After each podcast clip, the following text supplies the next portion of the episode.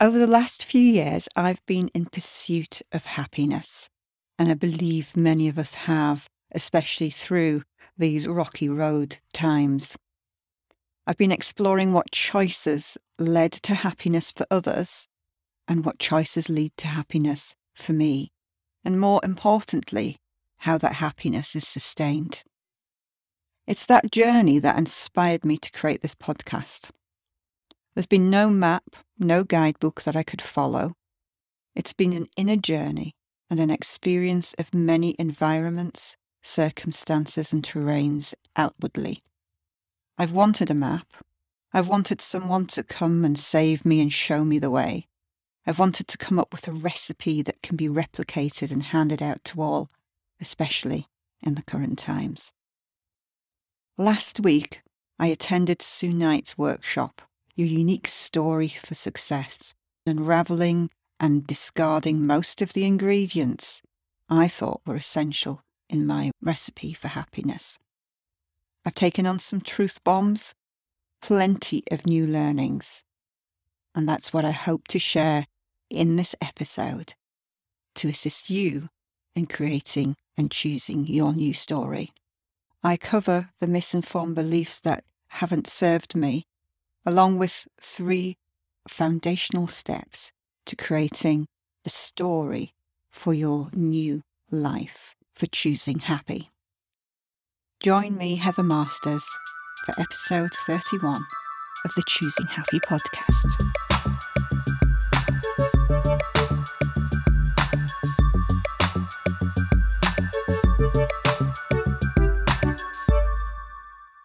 Hello and welcome to the Choosing Happy podcast. I'm Heather Masters and I'm on a journey to discover true happiness, irrespective of what's happening outside of us. I explore what it is and how to choose more of it in your life. And the purpose right now is to help us through the rocky times ahead.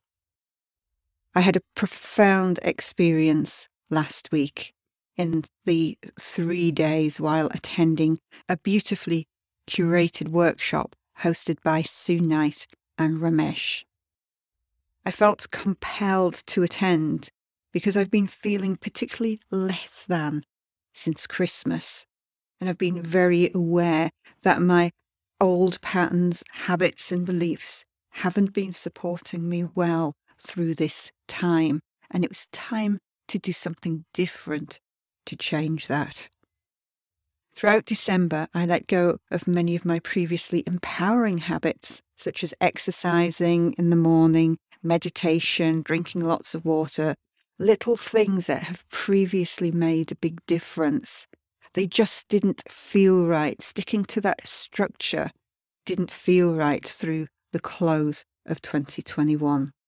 And when I interviewed Sue in episode 29, I was really drawn to the concept of exploring who I want to be more of and what was getting in the way of that and what I would like my new story to be for 2022. My life and environment over the past few months had me living a very limited snapshot of reality. Living in the remotest village in England, keeping myself locked away not really engaging as much as I would have liked. My outlook had lost its expansiveness and openness to possibility. I think that may be a common theme for many of us as we've gone through lockdowns during the pandemic. I have been aware of my tendency to make things more difficult than they need to be. Why make it easy if you can complicate things? Why use one word if you can use 10? I was aware of my pattern for setting myself up for failure, creating massive lists, creating overwhelm in my own life. I wonder if you can relate in any way. During these strange and unusual times, my belief is that it's easier now than ever to get caught up in limited thinking. I love Sue's advice. Stop it.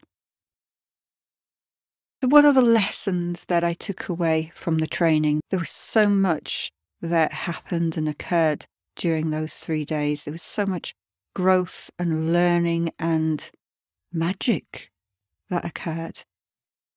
Observing others, observing myself, allowing, stepping into that space of being was so, so powerful. Here are the three lessons I want to share today. Lesson number one you can't analyze your way into being. And what I mean by that, you can't analyze your way into being present. For the act of analyzing takes you out of the present moment. You can't analyze your way into being yourself. Again, that analyzing introduces judgment and doubt. And one of the very powerful rules for spirituality, for NLP, for energy, is that what you focus on is what you get. What you pay attention to is where your energy goes. So if you're paying attention to the problem or you're analyzing and asking critical questions about something that you've done automatically and in flow, you remove that flow, you remove that inspired action. Lesson number two answer the question being asked and notice any stories that get in the way. Changing a positive answer to a negative story or excuse. What are the stories that you tell yourself? What other excuses have you rehearsed so much that they're automatic, they pop into your head when you come to answer a question or are invited somewhere? Do you automatically come up with all of the reasons that you can't? I notice myself doing this, especially as I said earlier about traveling and being open the opportunity to travel, I could come up with loads of reasons why I can't do that. And yet, when I've been forced to travel, my world has opened up. The engagement with the people I haven't seen in months has been wonderful. I notice that I've really been restricting myself, sharing the energy of connectivity and communication and community. And that is the very thing that will take us forward positively through these turbulent times.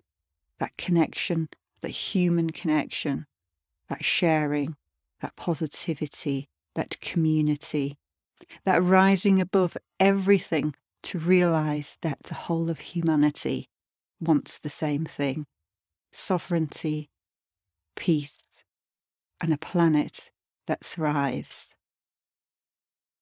Lesson three let go of the need to control and accept the perfection of your life unfolding.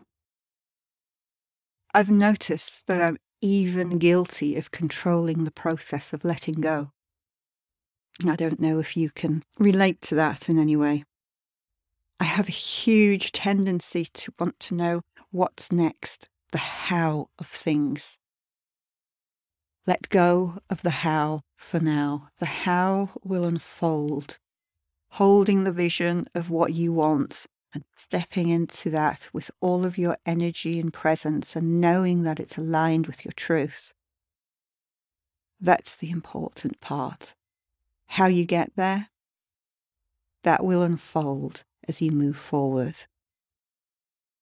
During Sue's training, she invited guests who had transformed radically during her previous week's training and over a period of time.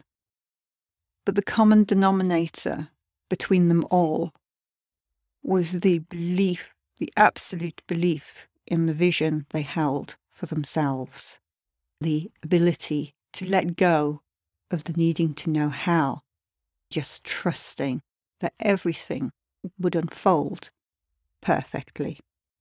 What are the three positive actions you can take now?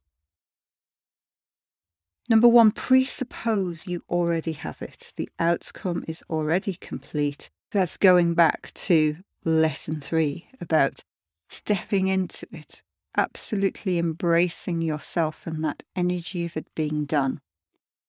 Not just visualizing it, but feeling that it's done, knowing that it's done to your very core, that the outcome is already complete and you're on a journey of it unfolding. Number two, your power lies in the space between the stimulus and response. That's the space of choice. It's so, so powerful. Taking a pause rather than reacting. Tapping into your intuition, your guidance, taking a breath. Just practice noticing a situation that usually triggers you and how you usually respond. Then find at least two other more positive ways you could respond. Explore the outcomes from that. What, what results from you doing that? And notice the ripple effects on the others around you because you respond differently. You interrupt your patterns. You create a new, more positive outcome. And number three, and I think this is really valuable to do right now, is identify in detail how you want to be, how you want your life to be. Identify the things that take you away from being in that state of living your truth, being who you are, stepping into your power. Identify more of the things that move you toward or support you in maintaining that state. So it's a daily practice. It's a daily new habit. Choose to do more of the latter to maintain your state. Say no or let go of the things that move you away, the friends that move you away, the TV, the news, media, whatever it is that moves you away. Choose less of it. Choose to focus on more of the things that keep you there, whether it's meditation, whether it's just taking a moment to breathe into yourself, into being who you truly are. If you'd played full out and really engaged in these exercises, I am presupposing you will have a difference making outcome for yourself and you'll notice the ripple effect for others. I know I have. The biggest lesson? Just be it, be present, be it now and now and now and now. Just decide just stop it when it comes to old patterns and just decide to be that new, powerful version of yourself with the resilience and the humour and the energy and the positivity to achieve anything. I think a wise man once said, Be the change you wish to see in the world. Give yourself the permission to learn, to fall, to get up again, to dance, to sing out of tune, and to find your own unique note and expression of self. Go be it. Go be you. Thank you so much for taking the time to listen today.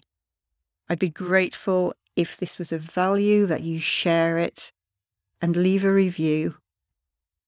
Thank you for listening.